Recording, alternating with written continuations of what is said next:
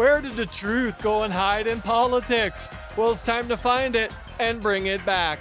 Welcome to Know Truth Politics, where you know truth or you have no truth. I'm your host, Mr. Misunderstood, and I'll be having the distinct privilege and honor of helping you rip the band aid off when it comes to all things truth in politics today.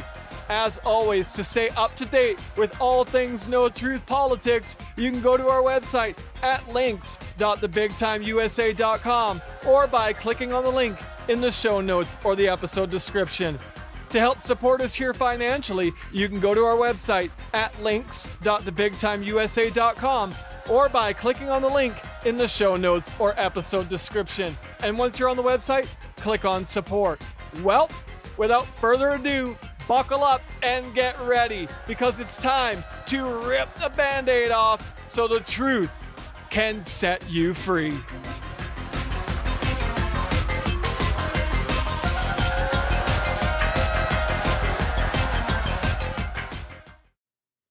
Welcome back to the program. This week's episode, we're firing this thing up this week. Oh, we're gonna, it's, it's lightning, it's camera, it's action, it's all the thrills and all the glory. Woo, uh, I'm feeling it. I'm feeling it this week.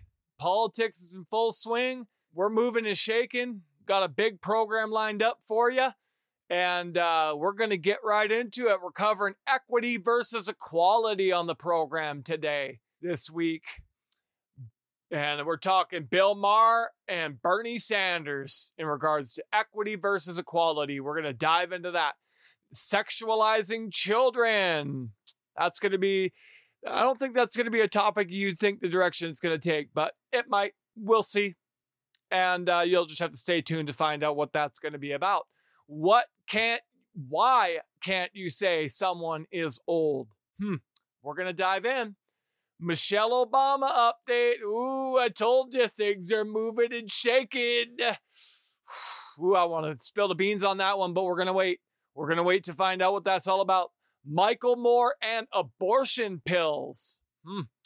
What is up with that one?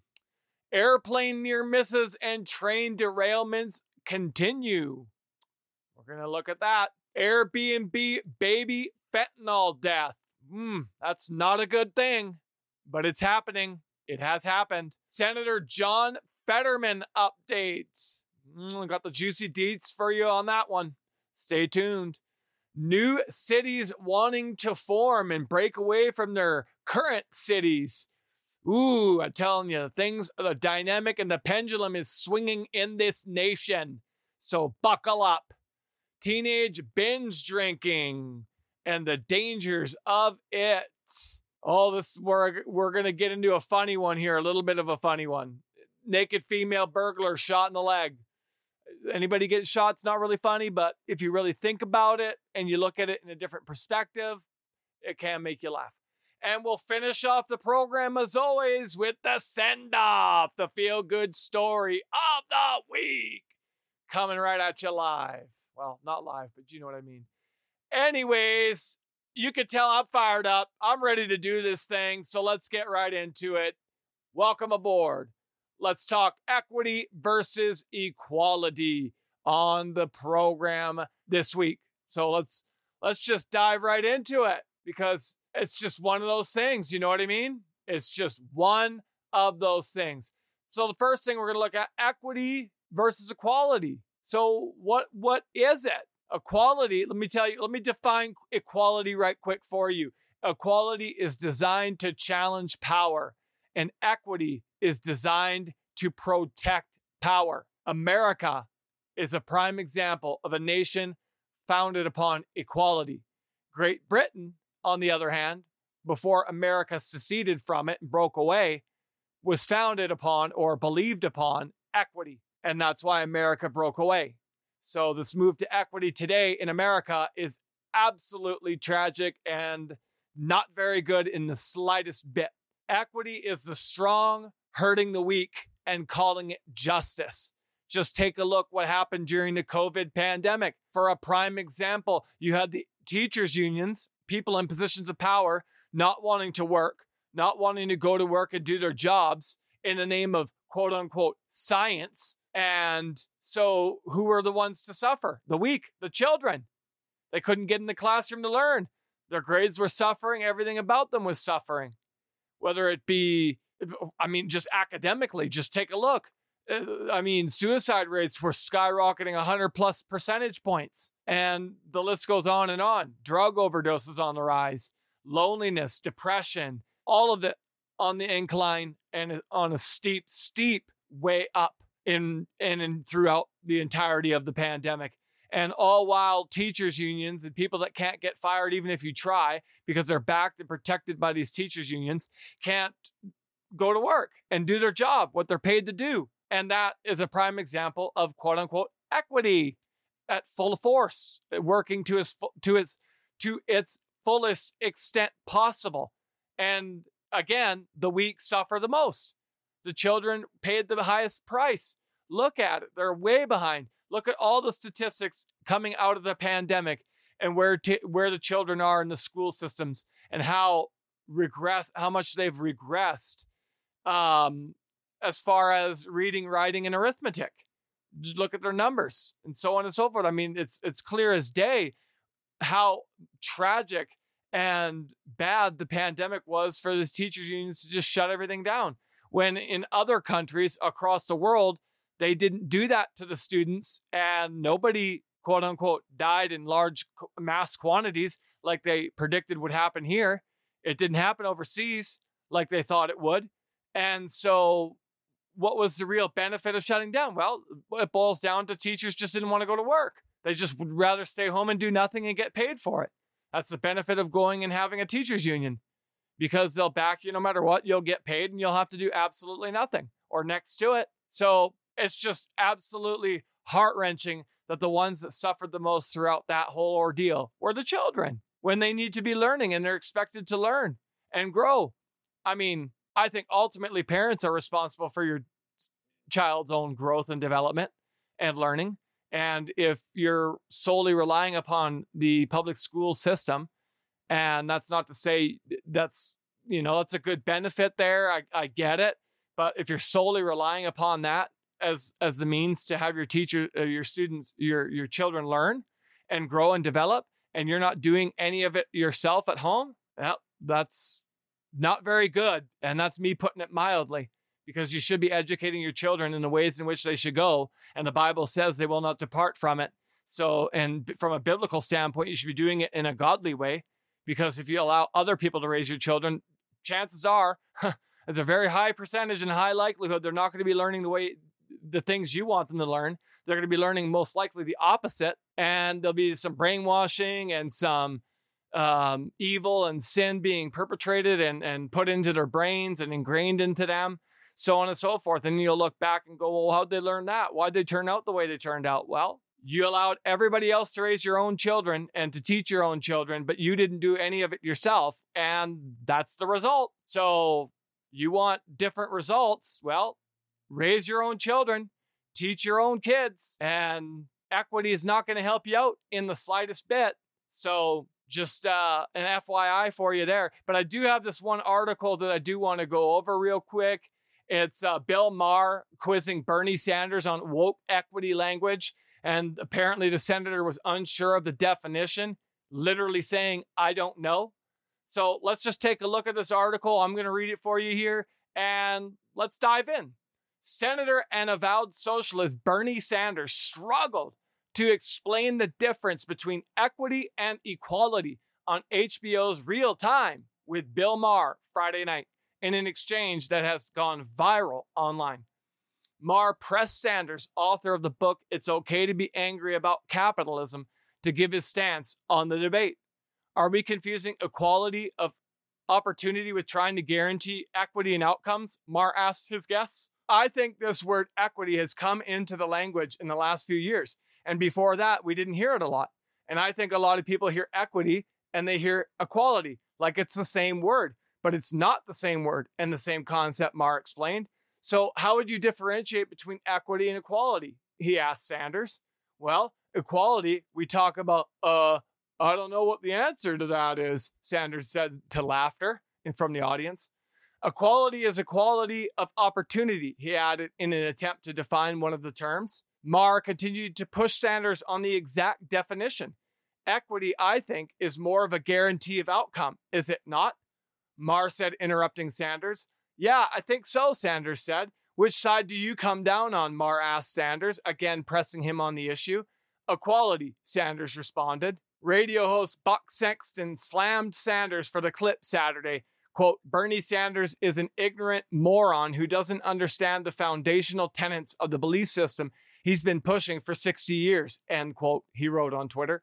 Political commentator Dave Rubin said the senator's flub should end his career. Quote, this should officially end the Bernie Sanders grift, Rubin mused. Quote, it shouldn't end because he's a fraud and anyone with half a brain knew it. It should end because he doesn't know the difference between equity and equality, then fumbles out that he's for equality, despite his entire socialist progressive exercise built on equity, end quote, Rubin wrote, adding a clown emoji at the end of the tweet. Outkick fan- founder Clay Travis praised Sanders for defending equality over equity on Maher's popular show. Quote, Bernie Sanders said last night with at Bill Maher that he favors equality over equity. He will now be burned at the Democrat stake, but good for him. He's right. End quote. Exactly. However, Travis argued that the exchange between Maher and Sanders proved another point. Quote, he also didn't even know what equity was, which is perfect. So many of these social media Democrat talking points are such woke bull hockey that even their own politicians aren't familiar with. End quote. Sanders has also come under fierce criticism after it was revealed that tickets for his show criticizing capitalism, get this, would cost his fans $95. So I hate capitalism, Bernie Sanders says, but I'm going to charge you to see how much I hate capitalism $95 to see me hate on capitalism. What a joke. Rep. Austin Scott of Georgia, a Republican from Georgia, told Fox News Digital that, quote, Sanders is the ultimate capitalist, end quote. Uh, uh, this is just a prime example of equity in its fullest extent. And then he doesn't even know how to define equity versus equality. And he says he's for equality, which is good because everybody should be for equality and against equity to its fullest extent. So, yeah, I agree with Clay Travis. He'll be burned at the Democrat stake. Absolutely. He probably already is. And then, oh, I hate capitalism. And he's going to criticize capitalism. And then he's going to charge his fans $95 to get in the door to watch him criticize capitalism and tell, and tell the people that just paid $95 to see him how much he hates capitalism. How about you make your event free then? Socialism at work. Don't you love socialism? Make everything you are free. Matter of fact, I'll take it a step further. And Why don't you just open up your house, remove all the walls and doors, and let anybody come in and out of your house whenever they please, sleep in your bed, eat your food, go through your fridge, drive your vehicles, so on and so forth. Because isn't that what socialism truly is? That would be you showing how much you hate capitalism, right, Bernie Sanders? I think so.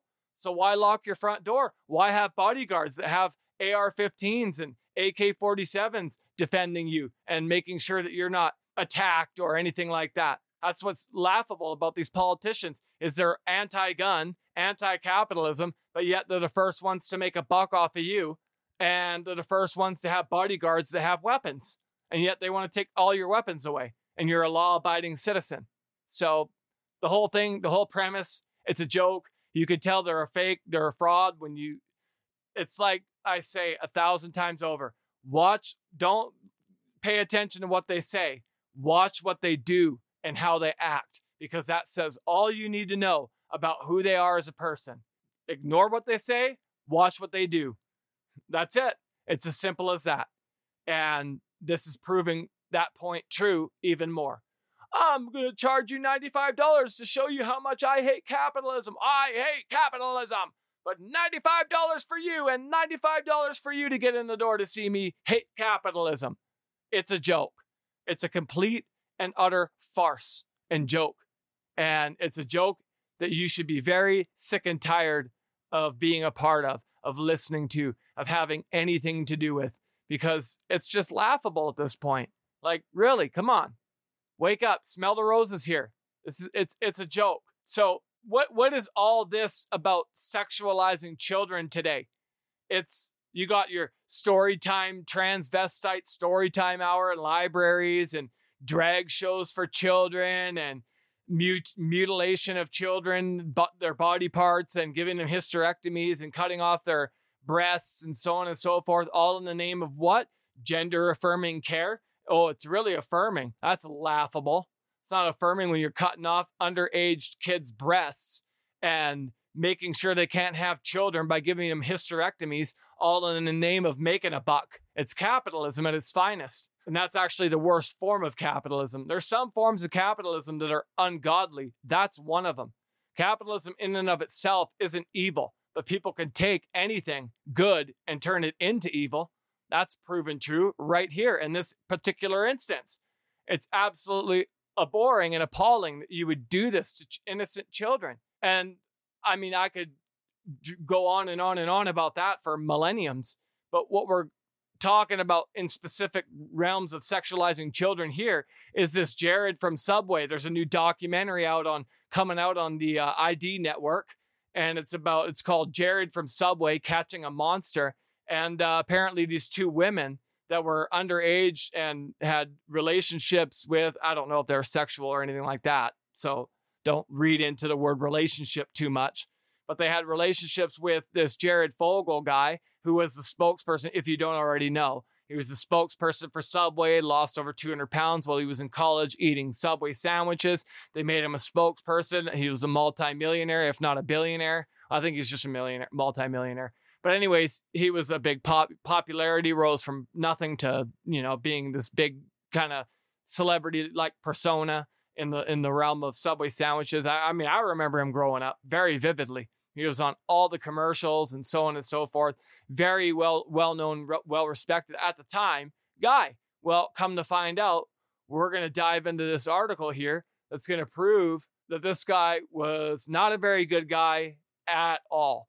So let's just get into the article here. It says Jared Fogle's victims call ex Subway pitchman monster. They speak out in a doc about pedophile, a puppet master. Hannah Parrott and Christian Showalter had no idea that Jared Fogle was a quote bad guy end quote until after his arrest. The women are the stepdaughters of Russell Taylor, the former executive of the disgraced Subway sandwich spokesman's charity. Both men were convicted of sex crimes involving the sisters. Quote, I think it was after the arrest when I started becoming more educated on sexual abuse, child pornography, pedophilia, Parrott told Fox News Digital. Quote, that is when I started to view Jared as a monster. He's a monster. We were manipulated into believing that things were normal, even up until the point when they got arrested. We didn't understand what was happening. End quote. For the first time, the siblings are speaking out about Fogle in a three-part docu-series premiering Monday night titled Jared from Subway Catching a Monster. Fogle, a former family friend, was a pitchman for the fast food franchise after shedding more than 200 pounds as a college student, in part by eating the chain's sandwiches. Fogle, now 45, was sentenced in 2015 to more than 15 years in federal prison for possession or distribution of child pornography and traveling across state lines to have sex with a minor. The docu-series features never before heard interviews with investigators and whistleblowers who detailed how they took down the child predator who lurked behind a charming persona. Fogle declined to be interviewed for the series. Quote, our thoughts continue to go out to all of those who were victimized by Mr. Fogle, end quote. A spokesman, a spokesperson for Subway told Fox News Digital in a statement. Quote, his behavior and conduct were reprehensible, when we heard of Mr. Fogle's behavior, we took immediate action, and he has not been associated with the company in any way since his arrest. End quote. Quote, for a long time, Christian and I were silenced not only by our mom, but by other family members who were too worried about what other people would think, end quote, Parrott said. We wanted to bring light to a situation like this. A huge motivator for me to speak out was to bring all of this to the surface and give other survivors trying to find their own voices the strength and courage to speak up and helping other people helps me heal. The more I tell my story, the more healed I become. The siblings met Fogle sometime in 2011 through Taylor, who is married to their mother, Angela Baldwin. At the time, the women were in their early teens. Quote, my initial impression of Jared was he was a cool person, end quote, Showalter re- recalled. He was a celebrity. I'm from a very small town, so meeting someone like that who is also Russell's best friend was just very cool. That's the only way I could say it. It was just very neat knowing somebody of that popularity. Jared was the puppet master, Parrott said, and Russell was the puppet. And of course, to string that down the line, Christian and I also became puppets. You had the puppet master controlling this puppet who also had two other little puppets that are being controlled. Jared was the head honcho of this whole situation. Taylor was the executive director of Jared of the Jared Foundation, a nonprofit that Fogle started to raise awareness and money to fight childhood obesity, according to the siblings. Taylor and Fogle would text each other about them and their friends. Quote, Russell sent Jared a photo of one of my best friends, said Showalter. Jared was asking, Who is that? What's her name? They started making comments about her physique, sexual comments. Russell showed me these texts and said, Jared is interested in your friend. And even before this, Russell would make jokes, or at least I thought they were jokes, about our bodies and the way we looked. When I heard and saw those text messages, that's when I had a moment where I realized maybe this is serious. Maybe they aren't joking. Showalter says she reached out to her mother, however. She said the matriarch scoffed at her concerns, insisting the men were only joking. Quote, she would say, That's just their humor, said Showalter. She downplayed the situation. Russell wanted me to tell my friend about it, and I did.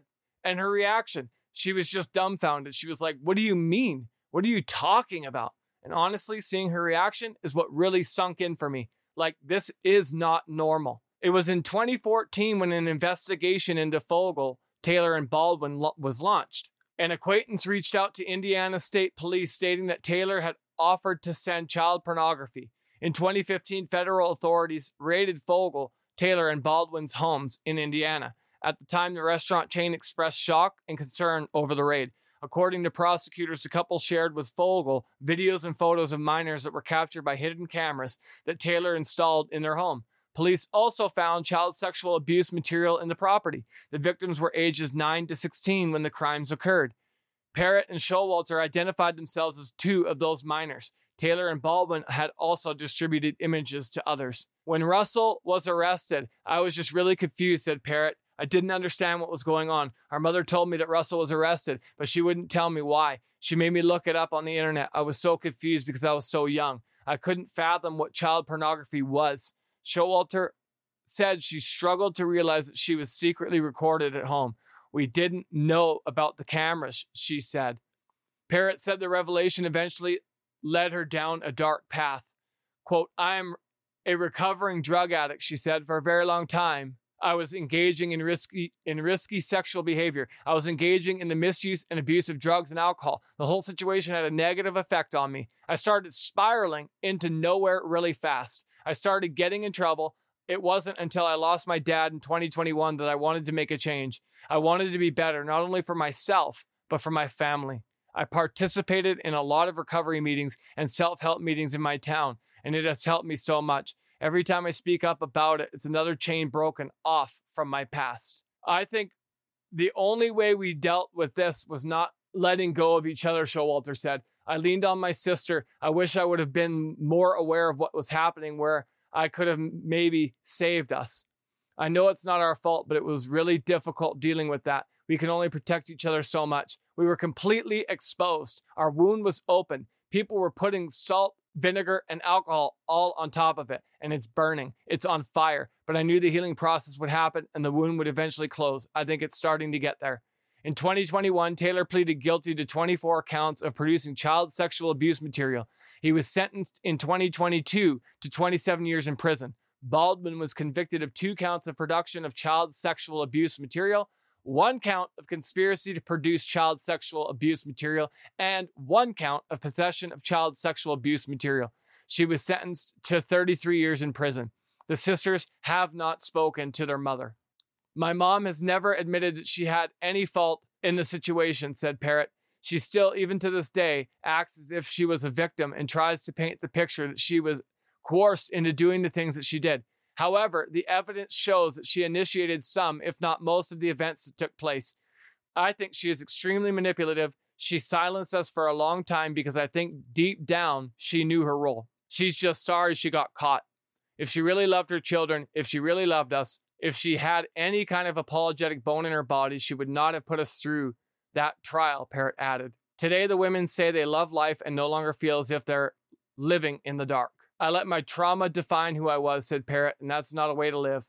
I let it dictate my decisions, and it completely changed my behavior, my personality, my everything in between. I didn't want to live that way anymore. I'm sober, I'm clean now, and it's freeing. The women said their story is a warning to others that this can happen to anyone. This is not just about celebrities, said Showalter. It's not just Jared Fogle. It's not just Jeffrey Epstein. These are not just people in Hollywood. These are your aunts, uncles, fathers, mothers, siblings, friends, neighbors. These are everyday people who are exploiting young children. And if you had asked me then, I wouldn't have known this was happening. I was just sleepwalking through life. But today, I am awake and aware. And just for reference to end off the article, if you or someone you know is suffering from abuse, please contact the National Sexual Assault Hotline at 800 656 4673. There's there's a good plug for you in regards to that because it's just tragic. You don't want anyone to deal or suffer with that in any ways, shapes, and forms. It's tragic. It's not something anyone should ever have to go through. And it's just sad that these children, and it's not just Jared Fogle or his organization or those two uh, those two sisters' mothers and the other guy that was involved in this whole thing that Jared and that lady knew. It's not just that, it's teachers in schools exploiting children, underage children, by having sexual conversations with them that they're no that they're not a privy to. The parents don't know about it, and they're doing it behind parents' backs, and they're having sex talks and uh, conversations about uh, LGBTQ plus issues and just stuff that's not okay. These conversations should be happening in the home environment between the parents and the child, and that's about where it should end. And when the parents feel that the child's ready to have those conversations, if they're to be had at all, then that's the decision of the parent to make and not be blindsided or have these conversations or things happen behind the backs of the parents. It's sick. It's beyond twisted and dark at its deepest core level. It's just not, it should not be happening in our country. It should not be happening in our country and in the world. It just should not. Children are to be not, not ever to be exploited or to be sexualized. This is understood even in the prison environment. People that go to jail for child pornography and charges like that for raping of anything to do with min- minors usually get shanked. They usually get dealt with very severely because even people in prison understand that you don't sexualize children. You, you children are off limits. You don't touch them. You don't deal with them in a very sexual or ungodly fashion. You leave them alone because they're off limits. They're impressionable. They're young. Their minds are being molded, and you can't. You shouldn't ever want anyone or you yourself to take advantage of that or to manipulate them in any ways, shapes, and forms, especially when it comes to a sexualized form or way. It's dark and it just should not be happening. But unfortunately, stories like this Jared Fogle story and these two innocent girls that had, like they said, they had no idea. They thought everything was normal. And that's the reality of young children. They get so accustomed to what's going on, they just think it's normal. And it's absolute, absolutely not normal at all. It's evil to its fullest extent, and it's absolutely ungodly. And if not dealt with here on earth, there, you know, you're gonna have to answer to God for it. So either way, you're gonna have to deal with the piper, the pay the piper at some point. So might as well just not do it now here on earth and live a good godly life. Like leave children alone. They're innocent. Don't sexualize them. Don't cut off their body parts in the name of gender affirming care just so you can make a buck. And then now it's coming out more and more that the drugs and the, the hormone treatments and all this stuff they're giving these young innocent children are causing all kinds of horrific side effects. And the surgeries are irreversible. And then it comes out years later after they get these surgeries, they come out and they want to detransition. And it's a lot, in a lot of ways, it's too little too late. And then they're turning around trying to sue these people that did this to them in the first place because it's like, well, why didn't you have my back? Why didn't you talk me out of this? Why didn't you talk some sense into me? And that's the job of a parent. That's the job of a doctor, of a psychiatrist, of a psychologist, not to go along with it, but to talk them off the cliff, to speak truth to them, not your truth or their truth, but the truth. So, you know, wake up, realize what's going on here, and uh, let's get a handle on this thing. What do you say to that? Do you ever wonder what it'd be like to be able to listen to each and every episode seamlessly and without the interruption of ads and sponsorships? Well, we've got some great news for you today. We've listened and are now doing something about it for you. Say hello to ad free and sponsorship free listening and many more exclusive benefits when you become a Crusader Plus today. To find out more about how you can become a Crusader Plus today, go to our website at links.thebigtimeusa.com or by clicking on the link in the show notes or the episode description. Once on the website, click on the link Know Truth Politics Plus under the Know Truth Politics category. Follow Know Truth and myself, Mr. Misunderstood, on all major social media platforms by going to our website at links.thebigtimeusa.com or by clicking on the link in the show notes or the episode description. And once on the website, click on social media. Become a Crusader Insider for free today by going to our website, links.thebigtimeusa.com, or by clicking on the link in the show notes or the episode description. And once you're on the website, fill out your full name and email address in the proper fields at the bottom of the page and hit submit.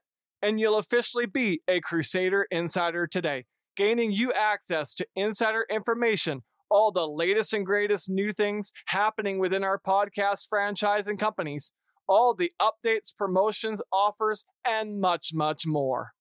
Why is it some kind of forbidden sin to say someone's old? Like it's like this harsh thing that's like taboo to say it. You're big, bad, evil person to say somebody's old or too old to be doing thus and such and so on and so forth. I mean, I'll put in the caveat that if you have the mental acuity and acumen and you're still all there upstairs, you know, the mall's open and people are in there shopping kind of thing, then uh, it's a different story. But let's take a look in the case of Mr. President Joe Biden. You're getting on 80, you know, I think he is 80, if I'm not mistaken. I could be wrong. But let's say he gets reelected. God forbid that happens. He'd be 82 years old if he won reelection and would be 86 at the end of a second term. Okay, I don't want to beat the guy up. You know, I don't. I feel bad for him, genuinely do, because I think his wife, what what she's doing to him, is absolutely appalling, and should be she should be ashamed of herself and disgusted with herself for putting him in the position that she's putting him in by allowing him to run and run a country when he's completely unaware of what's even going on. He he doesn't have the mental acuity to do it and we everybody knows it. It's just you know stating the obvious and having the the you know the stones to just say what what everybody's thinking kind of thing. It's like yeah, he's 80 years old and he doesn't have it. He's the mall's open, but ain't nobody in there shopping. And you know you don't like to beat the guy up or say this or that. It's it's just you, uh, at some point you got to speak truth. And so why is it such a hard thing to say, hey, uh, Maybe he's too old to be running running the country. Maybe he doesn't have it together mentally to do what he's doing, which clearly he doesn't. Just go look at like five sound bites. And I mean talking recent sound bites where he's just fumbling through. He has no idea what he's talking about. He's re- totally reading off a teleprompter and he can't even do that with any kind of intelligence. And so then a story comes out how he just had a cancerous lesion uh, removed successfully. So, I mean, that really doesn't have too much to do with age. But at the end of the day, the guy's falling apart, and there's no way on earth he should even consider running for a second uh, term, which I think that he's not going to. I just think they're going to push him out some way, somehow, because it's just for what? He's not fit to do it. So, why put him through it? It just doesn't make sense. It's like you're torturing the poor guy. Just let him go right off into the sunset and live the rest of his life in Delaware, wherever he chooses to go. And it's just sad. But this whole thing leads me into my next topic, which is Michelle Obama. It's looking like she's wanting to, uh, considering a run. I'm hearing, I'm seeing a lot in the news about her uh, potential for a run for uh, 2024 president. Oh, it's coming more and more. I think I told you this a couple of weeks back about her considering making a run for it. So we shall see how this thing turns out. But there's an article I wanted to uh, go over with you in regards to this very thing. So let's just dive into it. Michelle Obama for POTUS in 2024? Question mark. Democrats say Michelle Obama has the it factor that could maybe beat Donald Trump in 2024. While Democratic leaders are publicly rallying behind Joe Biden to be their guy for the 2024 presidential election, that's a joke. We all know that's a farce. Behind the scenes, Democrats are still mulling the best leader for the party who could win a standoff against former President Donald Trump in 2024. Former White House and Pentagon official Douglas Mackinnon said if not Biden or Vice President Kamala Harris, ain't nobody going to put her in there. Absolutely not. Nobody in the Democratic Party wants Kamala Harris. Nobody. Democrats could look to a past superstar to create a more viable ticket. Among the names, names of possible contenders, former First Lady Michelle Obama's name was floated ahead of the last Democratic presidential primary. Although she has repeatedly denied any interest in seeking office, at 59, and with her it factor, as McKinnon labels it, she could emerge as a top candidate and Democrats could look to push her to run. She has previously denied any desire to seek candidacy. I pray that stays the same. According to a recent political article, Biden faces doubt from some high level Democrats who may only support the president because they fear what a Bidenless ticket could look like. Oh, he can't run. I'm telling you, I just said it. He's got no nothing there. He ain't, I just don't see it happening. I just don't see it happening. High level Democrats are rallying to President Biden's reelection, not because they think it's in the best interest of the country to have an 82 year old start a second term, but because they fear the potential alternative, the nomination of Kamala Harris and election of Donald Trump. In 2020, Biden and Vice President Harris defeated Trump when they received more votes than any other presidential ticket in U.S. history. Yeah, we all know that ain't Ill- that's illegitimate. But just three years later, Biden has an approval rating in the 40s, and numerous verbal slip ups have caused headaches for the White House press team. It's like, okay, he got more votes than Obama, and the dude got voted in as president twice, and Biden gets more votes than him? Yeah, I don't think so. According to the political report, a senator at the National Governors Association meeting in February went as far as to question whether Biden had the stamina. Duh, he doesn't. It's clear for the presidential campaign season. Biden won his initial election during the travel restricted COVID pandemic, where he spent much of his campaign from his basement. He didn't even get out. He never got out. Well, I can't say never, but he barely got out of the house. He ran his pretty much the entirety of his campaign from his from his basement, and yet he still got more votes than Obama did twice. I doubt it. I just sorry. Hashtag stolen. At the same NGA winter meeting, a congressman said Harris wasn't an option. Well, of course not. Politico reported. Other candidates could include those who previously won the Dem- Democratic presidential nomination, such as Hillary Clinton, yuck, John Kerry, yuck, or Al Gore. Yuck. All three of those disgust me. Setting up another rematch between Clinton and Trump, which he would win. The hypothetical candidates, unless it was stolen, however, fail to address the concerns of some voters who want a younger president as Clinton is 75, Kerry is 79, and Al Gore is 74. Democrats could also look to past candidates that generated public support but ultimately fell short of securing the nomination. Senators Elizabeth Warren, who's a compulsive liar, proven provedly so. D, Massachusetts. Bernie Sanders from an independent from Vermont. Amy Klobuchar, D, Minnesota, and Cory Booker, D, New Jersey, each ran in 2020 and could potentially step up for another presidential bid. Warren is 73, Sanders 81. Yeah, I doubt he'll run. That's uh, just not going to happen. The dude's older than dirt. Why Klobuchar, while Klobuchar is 62 and Booker is 53. Transportation Secretary Pete Buttigieg, who's an absolute joke, also ran and lost in 2020, but joined the Biden administration and has continued to grow his political resume over the last three years. He is 41. Beto O'Rourke, who most recently lost a statewide race in Texas, is 50. He's a joke. He's lost like five elections in a row. He just got to, he, he ought to stay in hiding with his tail tucked between his legs because he's just a loser all the way around. Politically speaking, he's a loser. He can't win an election. And thank God he can't.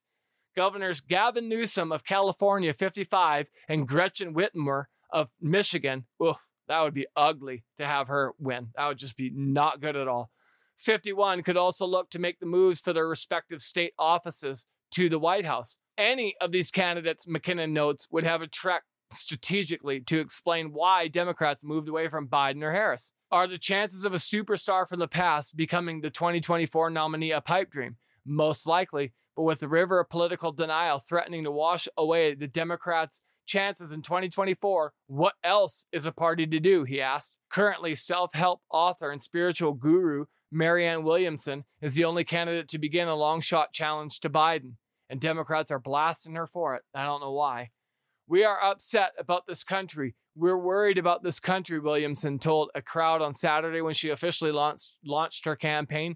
It is our job to create a vision of justice and love that is so powerful that it will override the forces of hatred and injustice and fear. Williamson 70 also ran in 2020. I've run for president before. I am not naive about these forces which have no intention of allowing anyone into this conversation who does not align with their predetermined agenda, she added. I understand that in their mind, in their mind, only people who previously have been entrenched in the car that brought us into this, into this ditch can possibly be considered qualified to bring us out of it. According to a Fox News poll last month, 37% of Democratic primary voters want to keep Biden as their primary's nominee. Yeah, that's a real good show of show of confidence in him. 37%. That's a low number, folks. While 53% said they would like someone else to run. Yeah. I would agree with that. That's just it, it's just like you can't have the guy run. The the whole point of the story here is he, you can't have him run. It's a complete and utter joke. He cannot, it's just not electable. He wasn't electable the first time, they had to steal it, and he's not electable now. It's just not in the cards. So admit it, admit defeat, move on, and uh, be done with it. Michael Moore and abortion pills. Apparently, in shocking developments, the FDA greenlights abortion pills to be sold at all USA pharmacies. That is an absolute abomination to the founding foundation of our country. And the founders would be rolling over in their graves had they found out that their all their work would be caught up into allowing abortion abortion pills to be sold at pharmacies in our country. Absolutely shameful, beyond shameful, just a disgrace. And Michael Moore apparently is up in arms because he demands a nationwide boycott of Walgreens for not selling the abortion pill, claiming bigotry and misogyny filmmaker Michael Moore has called for a nationwide boycott of Walgreens after the pharmacy chain announced it would not sell abortion pills in 20 states. In February, 20 Republican state attorney generals, attorneys general wrote to Walgreens Corporation threatening legal action if Walgreens provides the abortion pill mifepristone, I'm probably butchering that, to consumers in their pharmacies across the US. On Thursday, Walgreens shifted its plan sharing that it will not disperse the drug in their states and is not planning to ship the drug to consumers either. They shouldn't sell it, period. It should be done away with. It should be killed off, the pill. It's disgusting. Following the announcement, Moore on his website urged readers to boycott Walgreens, characterizing them as a pharmacy chain that, quote, stands with anti abortion extremists against the rights of women, end quote. Give me a break. That guy's a joke. Quote, this decision by Walgreens to further cement women's status as second class citizens must be met force- forcefully by each and every one of us. Every day of our silence since that last Thursday is another day of you and I enabling this bigotry and misogyny, end quote, Michael Moore wrote. Quote, please join with me and others in a nationwide boycott of Walgreens. They must reverse their decision immediately, end quote. Sounds like a crying little schoolgirl. The boycott included pictures of the letters sent by state attorneys general to Walgreens, as well as CVS, Rite Aid, Walmart, Costco, and Kroger. Moore claimed their aggressive tactics were based on the Comstock Act of 1873, which outlawed sending obscene items through the mail. Yes, preventing pregnancy was considered obscene because anything that gives women even a smidgen of control in their lives was clearly obscene. More added, it was illegal for them to own property, to have their own bank account, to get a loan, and goodness to gracious, to decide if they want to be pregnant or not. Obscene, he says. You're obscene. Moore concluded his boycott call for urging his audience to make their voice heard and contact local reproductive rights groups. Yeah, well, I guess the only benefit of him having a boycott like that is no more Michael Moore's getting reproduced. We don't need any more of him around. That's a joke. Laugh it up. That's hilarious. That's a great one. Come on, laugh it up. Although you really shouldn't want this drug on the market. It's just it's it's an abomination to our country. You don't want abortions. Period. End of discussion. It's murder. That's what it is. Call it what it is. Call it the truth. Murder. Let Walgreens know you have stopped shopping there. Let the other pharmaceutical chains know you'll do the same to them if they follow Walgreens' lead. Picket your local Walgreens. Tell the White House to stand strong and let your members of Congress know this is one of your top issues in deciding how you will vote next year. End quote, Moore said. Man, sounds like a nails on a chalkboard. Moore also slammed the Supreme Court for their decision to overturn Roe v. Wade. That was like months ago, dude. You're late to the party. Calling the ruling a quote, legal whipping of women, end quote. Jeez, that's pretty descriptive and asserting that the justices based their opinion on the quote authoritarian religion end quote of Christianity. this guy's a joke. Quote, this court's actions have solidified their role as a Taliban, our Church of England, our Spanish Inquisition. We are now forced to fight our way out of this religious ruling where the majority gender in a democracy must shut the bleep up and make that fertilized egg into a baby or else, end quote, he said. Man, this guy cries more than I could ever dream of. Concluding his boycott announcement, Moore included the mailing address for Walgreens Consumer Relations and added a phone number for people to contact their lo- local representatives. Hashtag, or, uh, quote, boycott, march, picket, civilly disobey, write postcards, make calls, donate, be relentless, end quote, Moore added. This article goes on, but I'm done with it. The bottom line here is Moore's a crybaby, and you should um, be more upset over the fact that pharmacies and the FDA just allowed pharmacies to sell pills that will kill babies. That's what you should really be picketing about, marching about, calling your represent- representatives about. That's the real crying shame here, not the fact that their Walgreens said they're not going to sell it in 20 states, but the, the fact that they are going to sell it in 30 states. That should disgust you, Michael Moore. That should disgust you. Just, I mean, that's just calling a spade a spade. That's speaking hashtag truth to power because the truth shall set you free, Mr. Moore.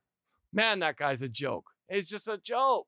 He is a joke. Airplane near misses and train derailments continue. Now, apparently, President Biden is trying to appoint a guy or appointed a guy. He has to get through the Senate confirmation hearings to lead the FAA, who has absolutely no idea how to answer the most basic questions about the aviation industry and airplanes in general. I mean, I listened to some audio clips of this guy getting grilled in his confirmation hearings by Senate Republicans, and he had absolutely kept, oh, I don't know. I don't know.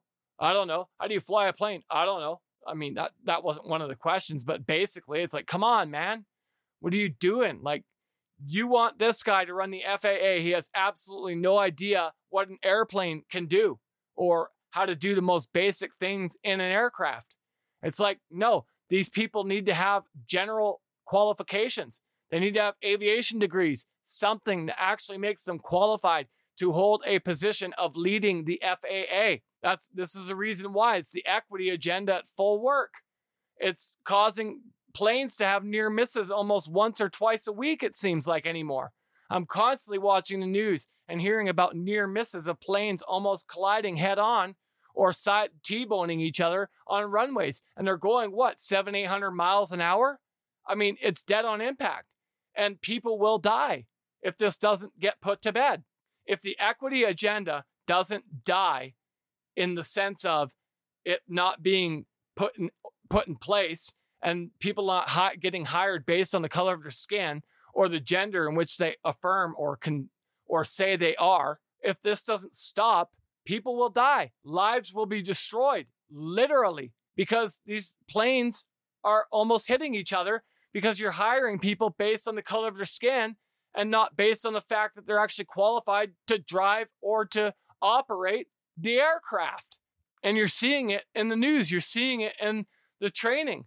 I'm hearing stories of people getting trained in the aircraft thing and they're having to tra- uh, get the trainings and they're having to do them over and over again multiple times because they're not grasping the basic concepts of how to fly or they're they're when they get their hours in they're not doing a good enough job and they have to redo certain aspects of it it's absolutely shocking and it's making me not want to fly anytime soon because i don't want to be a statistic of the oh, a casualty of the equity agenda at full at its full force, at working to the fullest extent. It's not anything that I want to have anything to do with at all. Not now, not ever. It should be put to bed. It should be done away with. We should be looking for equality, not equity. Equity is an utter joke that you should not want anything to do with in your aviation industry. And then now I'm hearing another train derails in Ohio from the same train company that had the other one derail and put a poison cloud into the air that's still making people suffer to this day. And you're having all this happen more and more each and every day. Train derailments. It's like you're hearing at least bi weekly, weekly of a train derailing and people being affected by these train derailments and chemicals being exposed. I heard one the other day about propane being involved and coal being on board of the train that derailed and so on and so forth. This stuff needs to be put to bed. It needs to stop. And it takes people standing up, calling their local representatives, running for office, and and uh, actually doing it based on merit. Let's get back to a meritocracy, a merit-based system. You're qualified. It doesn't matter the color of your skin or the gender that you claim to be. It matters. Are you qualified? Did you do the training? Did you get the degree that it requires to do this job? And if you didn't, you're not getting a job. Sorry, next.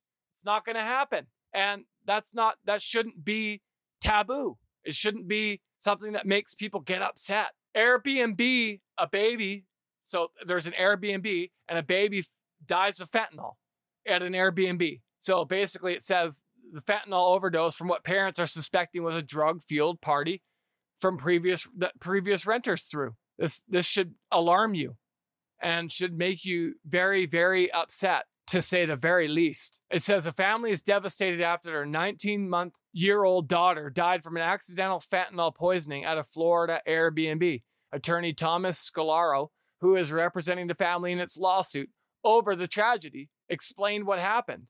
Quote, they had all plans for a nice, simple family vacation. Everything seemed fine. They put their baby down for a nap after she played in the house for a little bit and then go to wake her up a few hours later and they were met with a lifeless body. It's just every parent's absolute worst nightmare, end quote. According to Scolaro, the family did not know that their baby died from fentanyl poisoning until the autopsy was conducted showing a fatal dose of the drug.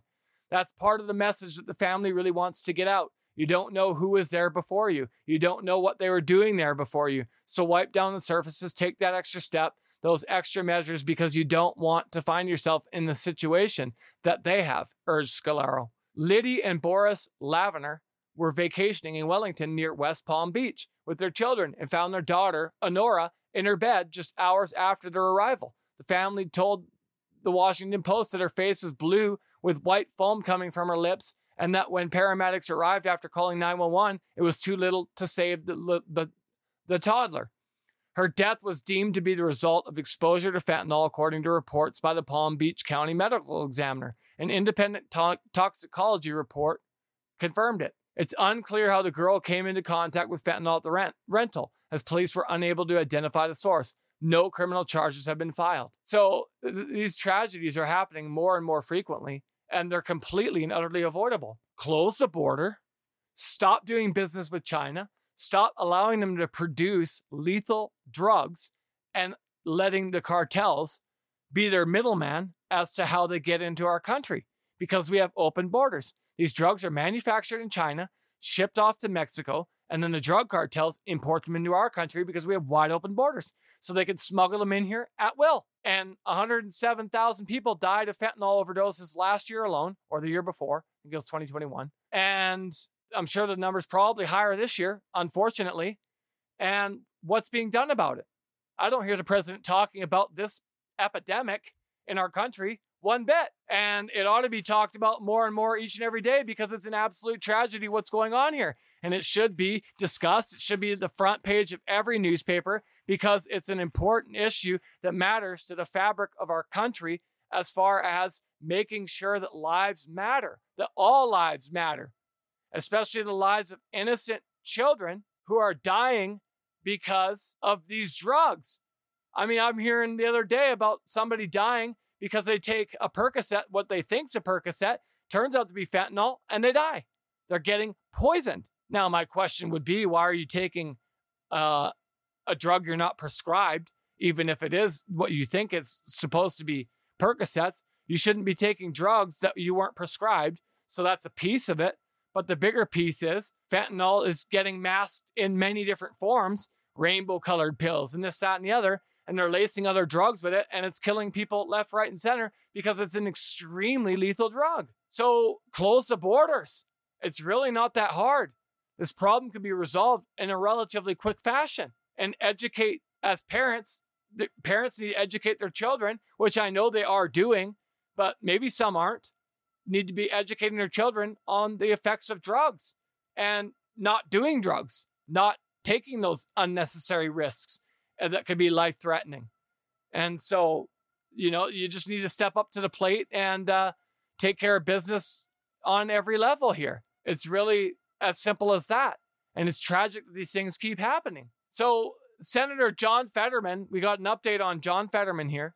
So, I just want to give you the little quick update on Fetterman's health. Says Sen- Senator John Fetterman, D of Pennsylvania, will, will, quote, be back soon, end quote. An official from his office said Monday as his hospital stay for clinical depression continues into its third week. Quote, productive morning with Senator Fetterman, Walter Reed discussing the rail safety legislation, farm bill, and other Senate business, end quote. Fetterman's chief of staff, Adam Gentleson, wrote in a Monday tweet, including pictures of the senator working from a table at the hospital quote, John is well on his way to recovery and wanted me to say how grateful he is for all the well wishes. He's laser focused on Pennsylvania and will be back soon, Gentleson added. Fetterman checked himself into Walter Reed National Military Medical Center on the evening of February 15th to be treated for clinical depression, his office said at the time. Less than a week after checking out following a three day stay for feelings of lightheadedness, last week, Fetterman's communications director, Joe Calvello, provided an update on the senator's health, saying he was doing well, was working with doctors, and remains on the path to recovery. Fetterman's hospitalization comes after a rough year in which the 53 year old suffered a stroke just ahead of the May Democratic Senate primary election and spent much of the summer off the campaign trail recovering. He said the stroke nearly killed him and underwent surgery to implant a pacemaker with a defibrillator to manage two heart conditions arterial, I'm butchering this stuff, fibrillation and cardiomyopathy. Fetterman was sworn into the Senate in Jan- January after defeating Republican candidate Dr. Mehmet Oz. Uh, this is another situation where it's like the same thing like I was talking about earlier with uh, Joe Biden. The wife of John Fetterman should be absolutely ashamed of herself for allowing this man to run and then to win a Senate election when he's clearly his priority should be his health. He shouldn't be running for office. It can legitimately kill him. And I'm not wishing that upon anybody, but I'm stating facts. He's not mentally able to perform the duties of the job, and performing the duties of the job could take its toll on him so, in a, such a mental way that it could have the potential to kill him and to make him depressed. And it's tragic. And she should be completely and utterly disgusted and ashamed of herself and disgusted with herself for allowing him to be put in this position. It's it's appalling. So there's apparently some new cities that are wanting to form to break away from the current cities that they are a part of, and they're wanting to do it in mass quantities. I'm hearing two of them in Georgia. So apparently, Mableton, Georgia could soon become one of America's newest cities, but even before its first election, some residents already want to split. A mayoral candidate told Fox News residents of unincorporated southern Cobb County near Atlanta voted in November to form the city of Mableton, giving it its own mayor and city council after an election later this month. But some residents at the time didn't understand the ballot question's phrasing and are now pushing to be excluded before the local government is even formed. On the November election, we had it on the ballot for forming the city of Mableton, and it did pass by a slim margin. Aaron Carmen, a longtime resident and mayoral candidate for the city, told Fox News. There was just a lot of confusion around the ballot and the way it was worded. The ballot question asked if residents supported the creation of Mableton, but it didn't indicate which unincorporated parts of Cobb County would be included in the new city. That election was stolen. All the people who voted yes but didn't know what the heck they were voting for, a woman yelled at a town hall discussing the new city in February. Some residents called for an election do over to vote on cityhood again. It didn't say you are a part of the proposed boundaries of the city of Mableton. Do you support this? Yes or no? Carmen, who faces three mayoral challengers, told Fox News. It could have been a lot simpler and clearer in the communication to the residents. There's people that have no idea that they were even included in the city of Mableton because of their addresses being neighboring cities, he said. Cobb County will continue to provide some services for the new city, though Mableton, population 42,000, will be responsible for others. Cityhood supporters wanted to ensure their tax dollars were spent locally and rather than throughout Cobb County, according to Carmen. Opponents meanwhile were happy with the services the county provided and were concerned they'd face higher taxes to bankroll new town infrastructure. Another neighborhood a few miles away, Buckhead, recently attempted to secede from Atlanta over crime and safety concerns. Residents pushed for a, a, private police force to protect the neighborhood. The Georgia Senate rejected the neighborhood's proposal for cityhood last week. What a tragedy that is. I was hoping that they would actually succeed. That was the other city in Georgia. There was two of them, I told you. So that was the other one. And I was hoping that one would succeed more than this other one that I'm just hearing about. So things are moving and shaking. It's really a happening. And, uh, you know, that's democracy at its fullest extent. And that's what you want to see. You know, people push, they want to say, you know what, I, I don't like the way I'm being represented. I want something different. I want change. And they ought to be able to say, hey, you know what? We want change. We want to succeed. And it ought to be able to be, ha- be something that can happen. And in America, it can happen. And it does happen. And that's proof positive that it actually does happen and can happen and will continue to when you push for what you want. So let's move on to teenage binge drinking and the dangers of it. So let's just dive right into that because there are dangers of teenage binge drinking. One in every six adults participates in binge drinking, and 25% do so at least once a week, according to the Centers for Disease Control and Prevention, the CDC. Yet it's most common among young adults ages 18 to 24, leading to emergency situations such as the one reported on Saturday at the University of Massachusetts. More than 30 college students were taken to the hospital after they participated in a TikTok fueled binge drinking trend.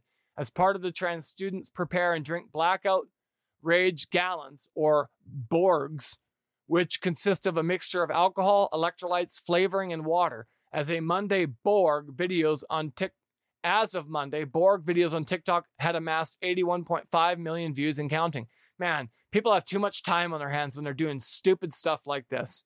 With over 3,900 people under 21 years old dying each year due to excessive alcohol consumption, binge drinking is a very real danger for young people. Dr. Aaron, Eric Collins, a New York City based addiction psychiatrist, and chief medical officer at recoveryeducation.com said that while binge drinking is dangerous for everyone, the behavioral effects can be more dangerous for young people. Yeah, because their brains aren't fully formed. The brains of teens and young adults have not fully developed, making them more vulnerable to impulsive, emotionally driven behaviors that are most common causes of alcohol related injuries and death. Also, young people may not have developed significant tolerance to drinking, making them more vulnerable to alcohol's toxic effects at any blood, blood alcohol concentration. He said, What is binge drinking? Binge drinking is a pattern of drinking alcohol that brings blood alcohol concentration, BAC, to 0.08, 0.08 grams of alcohol per deciliter or higher. For females, this equals to consuming four or more drinks in about two hours. For a male, it would be five or more drinks. It's just stupid. Why would you do this? I don't understand it. People have way too much time on their hands. They need to do something better with their lives if they're doing this nonsense. It's like, come on, man. And naked female burglar is shot in the leg. Let's dive into this one. A Virginia homeowner shot a naked woman in the leg after she allegedly broke into his home and attacked him with a frying pan. Oh my gosh, this just gets funnier. According to authorities, Carroll County Sheriff's Office deputies initially responded to reports of a shooting on Loafers Rest Road in Austinville on February 26, located and located Paula Michelle Locklear, 35, with a gunshot wound to the leg. During the course of the investigations, deputies determined that the shooting was the result of a breaking and entering. The sheriff's office said in a Sunday Facebook post the homeowner who heard a noise at the rear area of the home went to the kitchen and observed an unclothed female who is unknown to the homeowner coming into the rear door, at which time she began hitting the homeowner with a cast iron frying, frying pan in the head. the victim was eventually able to kick Locklear out of his home and secure his door. Locklear then allegedly went on the homeowner's back porch and began turning all the electrical breakers off to the home and started beating on the kitchen window, the sheriff's office said. She yelled at the victim to get out of her house or she was going to kill him and began beating on the victim's door, at which point he discharged a firearm and shot Locklear in the leg, according to authorities. Virginia officials charged Locklear with felony breaking and entering while armed, assault, battery, and property damage. The 35 year old suspect is being held without bond part, pending her arraignment in the Carroll County General District Court. The homeowner is not facing any charges after the Carroll County Commonwealth Attorney Roger Brooks determined that he was acting in self defense. Wow. Give applause to somewhere in the country that actually still upholds self defense laws. Wow. Praise God for that. The woman should be charged, and the guy that shot her should not. She broke into his home. He has a right to defend his home and his property and himself and his family and whatever else. And she was a clear threat. So, yep, every right to do what he did. All right, wrapping it up with the send off, the feel good story of the week. We're going to be talking about Kurt Warner, maybe the Will Smith slap. Almost the one year anniversary of it. Maybe we'll be talking about Temu. Maybe we'll be talking about being a proud American. Oh, the feel good story of the week is an Atlanta police officer who recounts providing CPR to a cyclist who collapsed in the road. I'm praying the whole time. A Georgia police officer is being hailed a hero after he revived a cyclist who collapsed on the road while he was on patrol in southwest Atlanta last Saturday. Atlanta police officer Jaleel Tullock told the news he was having a regular, normal day when he stopped at a stop sign at the intersection of Soundtown Road and Central Villa Drive. While stopped, Officer Tullock motioned for a man on a bike to cross in front of his car. Seconds later, the man collapsed on the road. Noticing the man was struggling to breathe and not moving, Tullock said he could immediately tell this was a life or death situation and he jumped out of his car. You could see in his face, he was like, Do not let me die. Just do everything you can for me, Tullock said. Body cam footage showed the officer springing into action. He's not breathing. Tullock is heard asking a second cyclist while approaching the scene. The person responded with, I don't think so. Tullock immediately started chest compressions and started talking to the man who appeared to be fading in and out of consciousness. Come on, stay, come on. You all right? The officer told the news. He could tell the man was scared, so he kept calling out his name. So the man knew he was still there. As I'm doing it, I'm praying the whole time, Tullock said. Eventually, the man regained consciousness while Tullock was issuing compressions. The Atlanta Fire Department and Grady EMS arrived shortly after to take over and transport the man to the hospital. It's something that came natural to me. I just want went to what I remember in my training, Tullock said. I would love for someone to do that for my family if they were in need. Grady EMS called Tullock a hero and even sent him a letter of commendation for his quick thinking, but the officer said he was just doing his job. This is just something I do, and I love what I do. I'll do it every time, Tullock said. Atlanta police said the cyclist who has only been identified as Greg is recovering. We'd like to also thank and acknowledge Officer Tullock for his life saving efforts that day, as well as wish the cyclist a path to wellness during his recovery. What a fantastic story. The guy, all he's trying to do is be nice, be a nice officer, a nice gentleman. That's why we need to support our local law enforcement because the good majority of them are good officers trying to do the best they can with the tools they're given. And he's just trying to be a good Samaritan, a good officer, and let the guy go in front of his car, give him give him the r- right of way, and uh, notices he drops right off the bike and getting ready to die, and step springs into action and saves his life. That's what life is all about. And that's just another instance of how God is on the move, even when you don't think he is. And with that, I bid you adieu. Thank you so much for listening to this episode. Know Truth Politics is created, recorded, edited, and produced by our production company, Pearly Gates USA, which is owned and operated by our parent company, The Big Time USA. Make sure that you follow the podcast and turn notifications on by hitting the icon so that you get alerted about every new episode as soon as it's released. Do you hate listening to ads and sponsorships? Well, say hello to ad free and sponsorship free listening and more exclusive benefits when you become a Crusader Plus today. To find out more about how you can become a Crusader Plus today, please go to our website at links.thebigtimeusa.com or by clicking on the link in the show notes or the episode description. And once you're on the website, click on the link Know Truth Politics Plus under the Know Truth Politics category. To make a one time financial gift, you can go to our website at links.thebigtimeusa.com or by clicking on the link in the show notes or the episode description. And once you're on the website, click on support. With your financial support, you make all of this possible. So thank you. Well, the band aid has officially been ripped off. So it's time to ask yourself one final question Has the truth set you free so that you can be free indeed? For myself, Mr. Misunderstood, and the rest of our team here at Pearly Gates USA and the Big Time USA, thank you so much for your loyal listening, and we look forward to you listening again next episode.